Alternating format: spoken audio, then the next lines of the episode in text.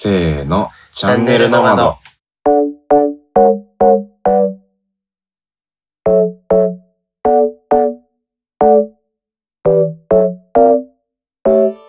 シンガーソングライターの市隆です。アーティスト、イラストレーター、デザイナーの龍太郎末次です。身の回りのこと時事ネタカルチャー、皆様からのお悩み質問、あれこれ自由にお話しします。12月30日、はい。大晦日イブ。イブ。大晦日イブの配信になっておりますが皆さんどうですか？仕事収めましたか？忘年会終わりましたか？まあね年末の年始もね渡って仕事っていう人もたくさんいらっしゃると思うんですがお疲れ様です。それぞれの年の瀬いかがお過ごしでしょうか？まあこれを収録してるのはね今日12月25日のクリスマスクリスマスね。うん、まだうちらはもうちょっと仕事があったりするんですけど、まあまあまあ。りゅうちゃんはどう？あと今年もうん。6日となったけど なんかどんな感じ？あと仕事。そうね。まあ自分の方は、その、ウェブのお仕事がメインなので、年末年始のね、うん。売り時はいはいはい。のタイミングなんで、もう今それのセッティングだったりとかね、うんうん。こう準備をねまうん。あその28に仕事、会社自体は納めなんでうんそれまでにいっぱいそのマーケティングの方にねうん。こう素材を回していかないといけないからもう準備準備準備みたいうんなうん。感じでバタバタしております。じゃあもう直前まで忙しいって感じかな。そうね。まあだいぶ先週、まあ、クリスマスイブぐらいまでにうん結構やらないといけないことが多くて、まあ、あとは結構年明けとかうん。そんなにあとはゆるくうん。頑張ればって感じかな、はい。なるほど。いかがですか？自分もまあ直前まで自分はなんかあの割と個人で受けてる仕事が多いんですけど、うんうん。そうね。なんか差し迫った納期のものは特にないんだけどこのままのペースで。そうね。29ぐらいまで、うん。うん、仕事しようかなっていう感じです。そうそう。あこの間ね無事に、えっとユッケンの「イエタ」が、えーリリースされてねラストオーダーもたくさんの方に聞いていただいてそうそう、ね、リリースパーティーもさぞ盛り上がったことでしょう。でしょでしょう。はい。そんな感じで、えー、市高氏は仕事納めって感じかな。う、うん、来年のうん。抱負とか今言う？最後にする？最後にしよっか。最後にしますか？うんはい。はいはい。最後まで聞いてくれよな聞いてくれよな。はい 今年来たお便りはうん今年中に、うん。ということで今年のお便り今年のうちに。そうということで。はい。しましょうはい。はいではラジオネームパゴーさんパゴさん。こんにちは。海外在住30代前半ゲイのパグオです。こんにちは。ジョソラジから飛んできました。ありがとうございます。あ、ジョスラーの方？イエーイえー初恋の手紙エピソードにキュンとして、こちらも聞き始めました。うん。誠実な人付き合いをされていたからこそ、相手からの誠実な反応があったのだろうなと羨ましくもあり、いろいろな出会いに誠実な対応をしないといけないなと思いました。まあそうですね。こちらのラジオは恋人同士ということなので、ゆったりとした雰囲気で気長に続けてくださいね。ありがとうございまありがす。とうございます。えー早速ですが、自分は YouTube でモデルや有名人のカバンの中身紹介、 essentials やコスメ紹介を見るのが好きです。見ている時はもうモデルの気分です。わかる。えー表現者として活動されているお二人なので、服以外にもこだわりのものや好きなものがあったりするのかなと思いました。えー話す内容に困ったらご紹介いただけると嬉しいです。うん。お二人それぞれの活動も頑張ってください。とのこはいとです。。ありがとうございありがます。とうございます。そうね。YouTube でりゅうちゃんはこういうの見たりする？むっちゃ見てる。むっちゃ見てるんだむっ。ちゃ見てる。カバンの中身。What's in my bag みたいなはいはいはいはい。やつをね。もうなんか定番のあれだったりするのかな？なんか、前から企画としてはあったけど、うんうん今年、去年今年ぐらいにすごいその YouTuber とかもうんみんなやり出した印象あるね。あ、そうなんだ。そうそうそうそりゅうちゃんがよく見るモデルの人とか、有名人の人って？う。まあなんか多分この企画、まあ昔からやってるっちゃやってるか。うん。その、多分その防具とか、YouTube で多分ずっと。歴代モデルとか、多分そういう著名のアーティストとかがうん。やってて、あとはあの、GQ とか、あ、GQ とか。うんはいはい。とかもよくやってるかな。で、まあ自分は結構幅広くそういうの、ディグルのとか好きなんで、うん。あの、なんかその人自身にその、それまで興味なくても、うんあ、なんか紹介してるんや、見てみようみたいな感じでうん結構見てみることが多いかな。あへえ。あんまり高橋は見ない、そういう感じの。あんまり見たことない かもしれない。えっとね、あれは好きよ、俺。防具がやってるうんうん企画だったら、メイクアップの動画は好きです。あー、え、あの、なんか3人ぐらいメイキャップアーティスト読んでテーマ決めてやるやつみたいな。あ、そ、あ、それは逆に見たことなかった。あ本当ないえっとね、メイクチュートリアルかな。はいはいはい。そうそう。本当に。教えてくれるやつ。そう、その人が本当に普段やってるメイク。をやってるチュートリアルは好き。バスルームであ、そうそうそうそう。鏡越しにこうやってるみたいそうそうそう。なねバ。スルームでやってるやつ。まあ何回も見てるのはリアーナですね。あー、あれは確かに自分も10回ぐらい見た気がする。うん、すんごい見てる。なんか、刺さるものがあるそう。なんか可愛らしいしね。よね。ね。あとは、ほら、ルポールのドラッグレースに出てるうんうんうん。ね、ドラッグたちがうん。やってるのを見ると、あれなんか本当ね、普段のメイクとは全然、まあそうね。日常メイクではないから、面白いよね。あれもあれでもう一種のパフォーマンスっうん、パフォーマンスだよね。てくらいね。うん。そういうのは見るけど、うん。バ初今バッグってあんまり見たことなかったね。うーん、そう、服以外のこだわりのもの。じゃあ、りゅうちゃんなんか、うん。カバン見せてよ。じゃあ、What's in my, What's in リューズバッグ。リュースバッグ。てれーん。それは何？ハンドクリーム。そう、なんか自分、今年の、こうんの秋冬の、個人的の、うん個人的の、うん個人的な個、人的な。そう、プチブームで、あの、ちょっとうん。良さげなハンドクリームを集めてまして。あ、そうなんだ。うん、まあ全然ね、そんなあの、専門店とか、うん。とかじゃなくて、うんうん。普通に薬局とかで売ってる中の一番良さげな、うんおしゃれなやつみたいなうんうんを、なんか買い出して、そう今ちょうど持ってるやつも、うん。うん。まあこれがきっかけかなってぐらい、なんか、そのパッケージと、うんなんか結構高そうな感じ。うん。あ、確かになんかボタニカルな感じの。そうそうそうそう。のやつを見つけて、うん。で、これを買ったのがきっかけで、ちょっと今、うん。ハマり出して、うんうん。ちまちま、今年の、この秋冬で今、4つ、5つぐらいうん。買ったんですけど、なんか気分に分けて。うん。それ今持ってるやつはなんていうメーカーの？これはね、やつ？えー、アロインスっアロインス。ていうところのうん。スリーウェイハンドクリームうんうん。っていうやつなんですけど、なんかこう、はいはいネロリの香り。ネロリ。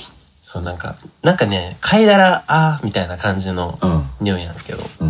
そうなんか全然薬っぽくもないし、はいはい。そうそう。あ、とでもいい匂いだよね、それ。そう、すごいね、ナチュラルな感じでうんうん。好きで、あとはなんか、ちょっとウッディなやつとか、うんあのーなんか柚子とかうんを今年は買ってうん。うん。楽しんでます。そう、もうすごい手、乾燥肌なんで、うん。毎年もうね、ハンドクリームは必需品なんですけど、うんうん今年はなんかプラスアルファ、ちょっと、つけるのが楽しくなるような、うんうん。なるほどね。はい、感じで楽しんでます。はいはい。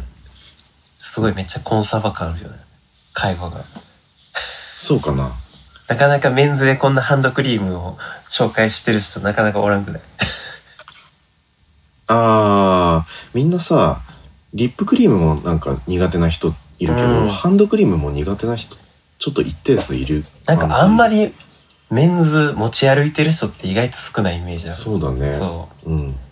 自分もなんかリップクリームはうん。もともとあんま得意じゃないから、あそうなんだ。そう。うんうんうん。だからもう寝る前とかにつけるみたいうんなうんうん。感じが多いかな。なるほどね。そう。高しはね、結構リップクリームいつも。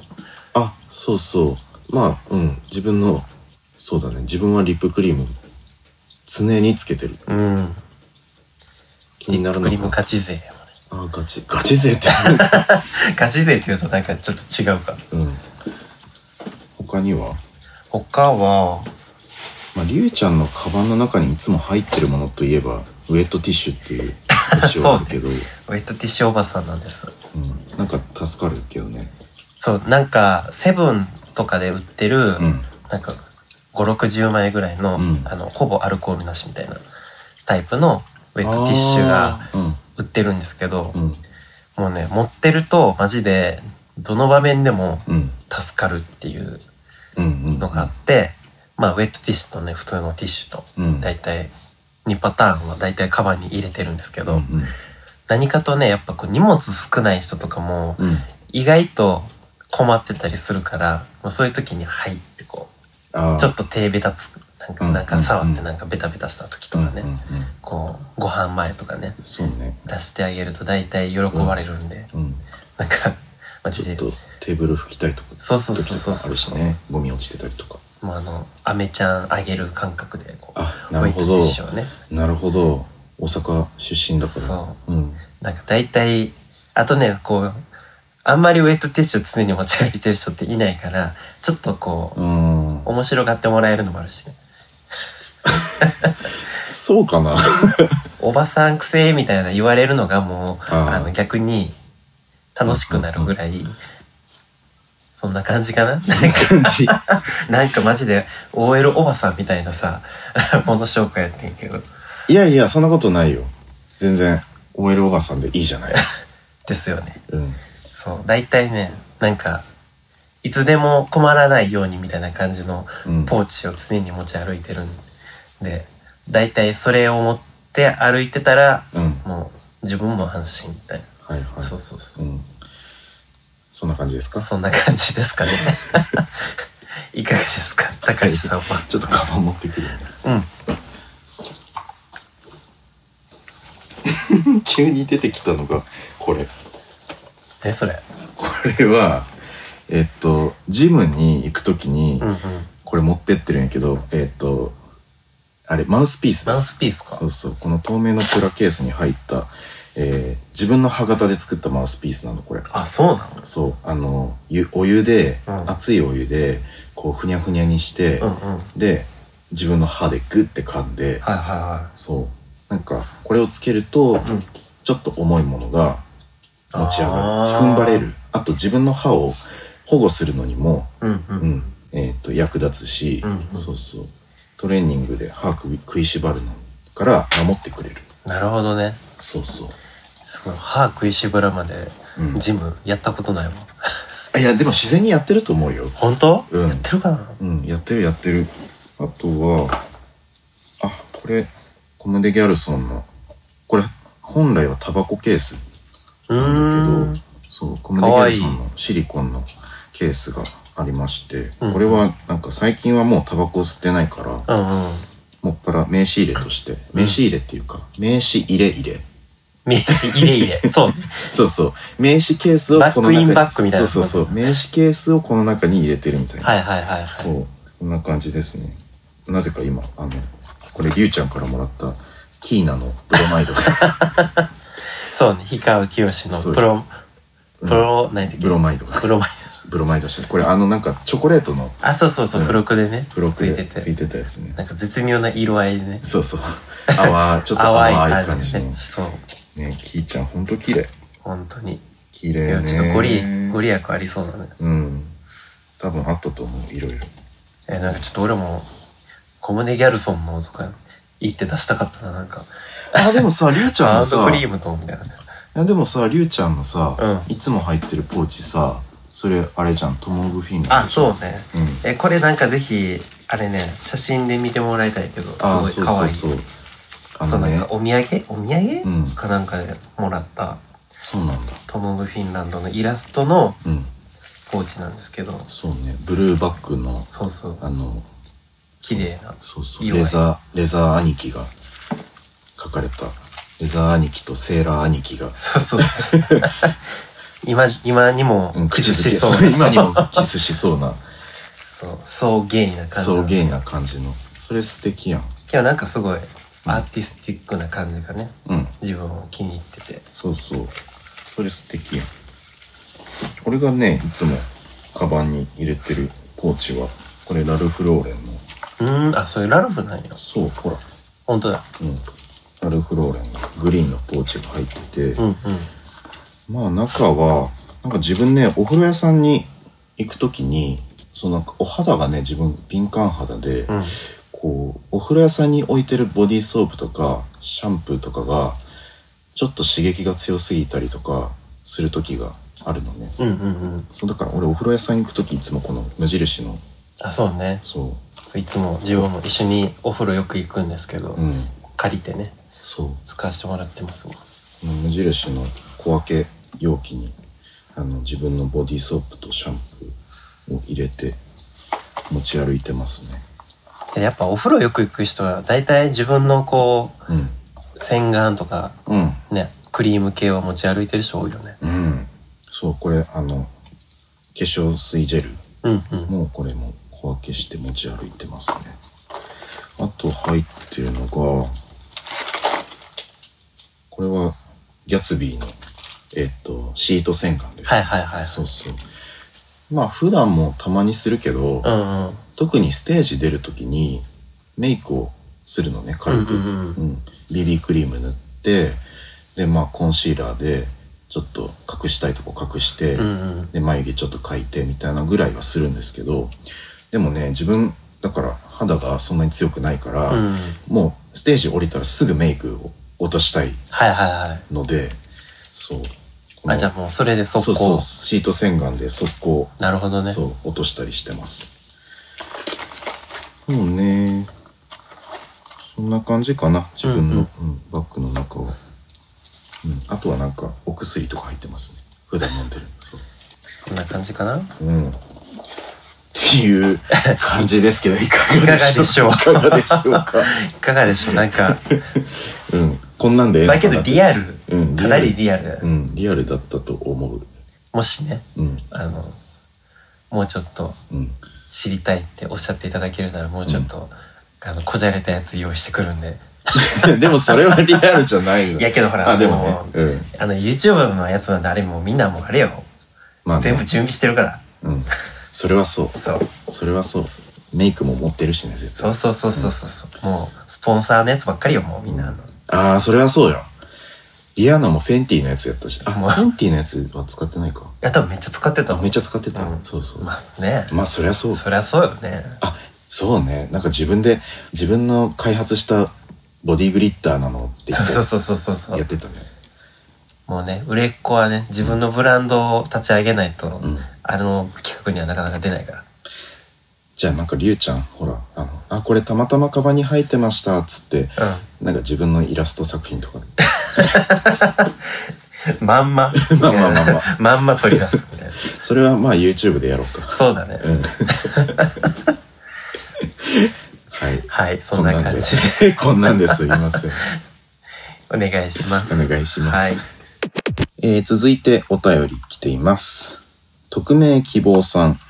これね、と名前もね、ちょっと書いていただいてるんですけど、まあ、匿名希望ということなので、匿名希望を優先します。いつもお二人から力をいただいています。ありがとうございます。ありがとうございます早速質問ですが、ゲイやクイアなど、もともとセクシャリティに関係のなかった単語をセクシャルマイノリティの人々を指すのに使うという行為について、お二人がどうお考えか興味があります。お二人の考えを伺えたら嬉しいです。とのことです。はいどうですか、りゅうちそうですなんか自分もそのお便りいただいて。うん。まあ改めて考えてみたうん。りそのちょっと調べてみたりしたんですけど、うん。まあそのクイアっていうね、単語とかもうん割と最近一気に定着した単語でもあるし、まあそのもともと使われてたのもあるんですけど、うんうんこう、一般層というか、なんか自分たちみたいな層とかにも、が使われるようになったのって結構、この数年で一気に広がったな、みたいな感じがするんですけど、うんうん。ね、クイアっていう言葉に関しては、もともとその結構侮辱っていうか、うん。ね、その自虐用語みたいなうんうん。感じを、あえてマイノリティの人たちがうん、その使い出したうんうん。ところから、どんどん定着していったみたいな、うんうん。その歴史がね、そうですね。その背景がありまうん。すね、あるみたいなんで、なんかその歴史を踏まえると、うん。まあ、反骨精神っていうか、うんそうだね。の当時のやっぱそのうんうん。ね、当事者たちの、うん。当事者なりの突き返してこう、うんうん。なんか自分たちの逆にそうワードにしてやるんだみたいな、そう自分たちをエンパワーメントする。うん。用語として、そう鼓舞するような、うんうんなんかそういう、やっぱ歴史がね、たくさんいろんな場面であると思うけど、うん。なんかそれを象徴するような、うん。なんか由来なのかなって感じがするんで、うん。なんか自分は、まあポジティブにうん。今受け取って使ったりもしてるかなっていう感じかな。うん。特にクイアって言葉はまあ自分みたいなさ、うんうん。ミュージシャンとかアーティストが、うん。クイアな存在みたいな感じで自分のことをうん言ったり、なんかジャネール・モネとかもさ、えーあの人はパンセクシャルだったかな、うんうんだったけどクイアなみたいなこ言葉をこうメディアとかでね使うようになってもともとそうセクシャルマイノリティ以外の人たちの層にも浸透していった感じは最近はあるよね。そうね。なんかミュージシャンの人が一気に、うんこう、その当事者のうんうん、人たちが使うようになっそうだて、一ね。気にうんうんなんか認知が広がったイメージがあるかな。うんうんうん、そうだね。ゲイっていう言葉もうん。もともとセクシャリティに関係のなかった単語ってことなので、うん。えー確かにそうなんですよ。ゲイっていう言葉は辞書を引くと今は一番目に同性愛者のとかゲイのとか、うん。そういう風な意味が出てくるんだけどもともとは陽気なとか、うん。うん、お気楽なとか、えーフランス語が語源になってる。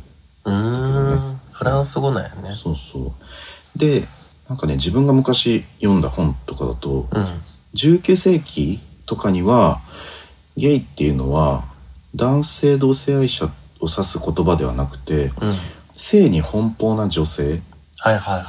を指す言葉であったって書いてある本がねうーん。でなんか要するに貧困法制と逆みたいなうんううん、ん。奔放な人なんか昔はさ、えっとまあ、男女問わず男同士とか男女とか問わずセックスを自由にうん。すること自体がこうダメっていう時代もあったからなんかそれに対してちょっと性に奔放な。感じがゲイっていうニュアンスだったんだけど、うん。あそうそれがねなんかねクイアとか、うんキャンプっていう言葉と結びついて。もうだんだんオカマとかうん男性同性愛者の指す意味に変わっていったと。うーん。でね多分今日ゲイが、えっと前向きな意味を持つようになったのって、うん。えっと1960年ぐらいの、はいはい。まあ、ストーンウォールの反乱うんもその一つなんだけどゲイの解放運動ゲイリブっていうものが多分そこでゲイっていうのがもうよりポジティブな意味にうん。うん変わっていったとそういう歴史があってでクイアって言葉はもっとその後なんだよねうん。そうクイアって言葉 もともとはその80年代とかやったそうそう、えークイアって言葉が、えー、オカマもともと部別用語だったものが、うんえーポジティブな意味に変わっていくきっかけの一つがやっぱエイズなんだよね。うん。そうエイズっていうのがあってそのムーブメントの中でセクシャルマイノリティとかえーゲイとかレズビアンだけじゃなくてトランスジェンダーとか、うん。バイセクシャルとかもっとよりいろいろそれぞれ多様なマイノリティの人が団結するのにクイアって言葉がクイアっていう概念がうん。必要だったっていう。まあ、だいぶなんかその LGBTQ+, うん。そのね、用語自体もうん。この数年で一気になんかこう、うん広まってるし、うんうん。なんか増えた。うん感じもあるやん。その、そうだね全然定着されてなくて、うん。どっかのタイミングでこう、名称がうん。発生してて、うんうん。自分たちにまたうん。情報とかうん何かしらできて、あ、またこういうそのセクシャリティを指す人たちのことこうやって言うんだ、みたいな、うん。を知るきっかけが本当にこの数年で一気にうん。増えたなと思って、そういう、それぐらいこう、まだ今生まれてるぐらい、そのね、前までなかったもの、うん。ワードだったりとかが増えてってる世の中から、うん。まあなんかこう、まあできるだけね、その自分たちはポジティブにというか、うん。その順応にそういうのをね、こう知っていって、うん。こう理解していければいいなと思うけどね。うんうん。そうだね。だからお便りに戻ると、ん。セクシャリティに関係のなかった単語をセクシャルマイノリティの人々を指すのに使うという行為について。まあだから今現在結果的にそうなっているけどうん。その歴史も含めて、えー自分は誇らしいことというか。うん。うん。そうだね。うん。まあなんかこう、大体そのワードでいくと、うん。まあその当事者の人たちがうん。自分たちをうん。エンパワーメントするためうに、んうん。あえて使い出したところうん。っていうのが結構うん。多いから、うんまあその歴史をね、知るとなんかこうんうん。そうだね。自分も前向きな気持ちでう、うん、うん。使っていけたらいいなとは、うんそうだね。うん思うね。そうだね。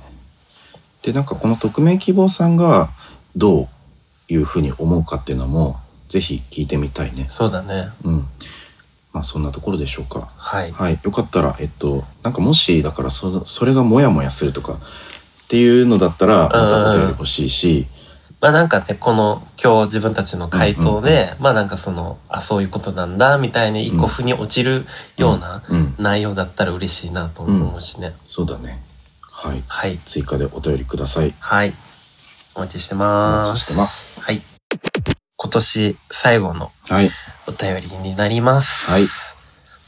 えー、ラジオネーム、太一さん。はい太一さんえーはじめまして、太一と申します。えー、ジョスラジで一さんの回を聞いて、こちらを知りました。うんえーありがとうございまありがとうございすます。えー、ジョソラジでボーイを聞いて、えー少年レントをダウンロードで購入しました。ありがとうございますやったチョソラジにも経済効果がですね。ありがとうございますえー年代的にメロウな感じだと YMO の高橋ゆきひろ幸宏さはいんの柔らかい歌声が好きだったので、えー何か時代を超えて感じるものがありました。ありがとうございますえー聞いた感想ですが、現代版のポップ、実験音楽、サントラ、若者の哀愁を感じられる一枚でした。うんえー最近の音楽は買うことがなかったのですが、えージョソラジから知ったつながりもあり、新しい音楽を聴いてみたい気になりました。ありがとうございますえー昔は CD がバンバン売れる時代からストリーミングの時代に変わったので、ミリオンセラーズにならずとも良質な音楽が広がる時代になることを願います。そうですねえー機会があれば、一さんのライブも拝見したいと思います。ぜひいらしてくださいえー普段メッセージなんて送ることはないのですが、久しぶりに新しい発見でしたので、お便りしました。ありがとうございますえー今後の活躍、次回のアルバムも期待し、活躍、期待しております。はいはい。太一さんありがとうございまありがとうごすざいます。まあねこういったお便りもいただけるっていうだけでまあ去年ねうん。いろいろ奔走してアルバムを作ってよかったなって思いますよ。うん。うん。本当にね、うん。魂削って、そうですね。いろいろ魂削ってやってましたんで、うん、あれはね年末出したから今年はそれに対してのリアクションとか、うん。こういった反応たくさんいただける年でしたね。うん。まあ2022年はい。いよいよ終わりますけど。はい。ゆうたろうさん。はい。今年はどうでした？そうですね。まあ今年、なんか自分も去年の末頃からうん。今年の前半は、まあ結構しんどい時期がずっと続いてたうん。のもあって、うん。まあそのね、仕事の面だったりとか、うん。でまあ結構もういろんな人の助けを借りながら、うん。ご迷惑をかけながら、うん。こうなんとか乗り切ったなっていう感じうん。かな。まあその夏から、まあ今の職場で働き出して、まあ今その土台面をちょっとこう安定させてるような期間っていうのもあったんで、だからその絵の活動がね、結構今ストップしちゃってるから、自分の作品作り、ね、そうそう、作作品作りとうん。かそういう出す展示とかね、うん。ができてなくて、結構そこでは、まああの、まあ仕方ないねんけど、うん。うん、っていうのがあるので、まあ来年は少しずつその展示だったりとか、あの、はい。はい作品作りも、うん。あの、再開していって、うん。あの、ここでね、なんかまたいい発表ができればなって、うん。はい、思ってます。うんうん。そんな感じですか？そんな感じかな？はい。どうですか？そうですね。まあ比較的ライブをたくさんやらせてもらった年だったんですけど、うんうん。そうそこで新しい出会いだったりとかあともともと市高氏を応援してくれてたファンの皆さんの顔を見ながら演奏するっていう機会がうん。たくさんあってそれのおかげで、まあ、こういったお便りみたいに作品についてのリアクションをもらえたりとか、うんうん。うん、あとはライブをする機会が多くあったっていうのもあってパフォーマンスの精度を高めたいって思ったので、うんすごく練習した一年でした。うん、やっぱり前半のライブとかはあ悔しいな悔しいなって毎回思うことが多かったんですけど、うんうん。なんかそこは鍛えられた一年だったかな。うん。お客さんに楽しんでもらいたいしそれと同時にこう自分の最大限のパフォーマンス自分のこういう風に表現したいんだっていうのを発揮したいっていうその2つがこうとにかく強くあって、うん、頑張って練習してで悔しい出来になったライブもあったんですけどこう特に11月からの、まあ、高円寺でやったやつとか、うん。あと関西ツアー。のライブとかは結構、うん、自分でも、うん、納得のいくものになってなんていうのかな今まではこうレコーディングアーティストうん。レコーディング作品でこう頑張ってるアーティストとして今までやってきたんだけど、うん。今度はこうライブアーティストとしてもうん。自信を持ってやっていきたいなと、はい。うん、そういうふうに思えた一年だったかな。うん。うんじゃあこう、だいぶ成長というか、うんステップアップしたうん年って感じかな？そうだね自分的にはステップアップした一年に感じられましたうん。うんまあなんか、うんね、まだ言えないかもだけど、うんちょこちょこライブのね、うんうん予定とかも。そうだねちょっと今現時点で告知できないのであれなんですけど、えー1月にライブが2本ほど今決まってまして、うん。ぜひ、えー遊びに来ていただきたいです。まあもうじき告知できると思います、うん。はい。チェックしてください。はい。自分も来年の春頃には何かしらうん。発表ができるかなと思うので、あ。春かよって感じなんですけど。いやいやいや。まあ冬の間の準備期間なんでね、うん。あの、ちょこちょこ匂わせていくので、うんうん。よかったら情報キャッチしてもらえると、幸です。はい。あとはねやっぱりえー、まあ龍太郎さんに出会えた年あら、でしたよね。素敵なことをおっしゃる。お互いにだってそうじゃない？うん。そうね、だって、うん。ちゃんとこう、顔合わせたのが、うんあれ2月か。2月とかで、初めて。ね、もう、秋からね、うん。ポッドキャストとかも2人で始めて、うん。で、まあその、結構付き合って、うんすね、すすぐのタイミングで、うん。そう。シングル、そう東京のねアートワークをやってもらったりとか、ライブのフライヤーとかね。そうライブのフライヤーも作ってもらったり。付き合ってすぐに結構こう知的な領域だけじゃなくて、うん結構公的な領域で あの協力し合うような関係になっていった、うん。そういう風にしていったっていうのが、まあ、多分お互いそうだと思うけど、うんうん。これまで付き合った人ではなかったよね。そうねう。ん、だからかまあ龍太郎さんとは、えー今年出会えたのもとっても嬉しかったけど、うん、なんかこういった関係を、えースタートできたっていうのが、うん。まあ、特に2022年はお互いに大きい出来事だったんじゃないですか？そうっすね。なんかこういうさ、うんこう、あの、媒体通してこういうど話、やっぱ恥ずかしいね。そいざうやっといてなんやけど、ポッドキャストね、やっといてね、うんなんなんですけど、うん。恥ずかしいね。そんなことない。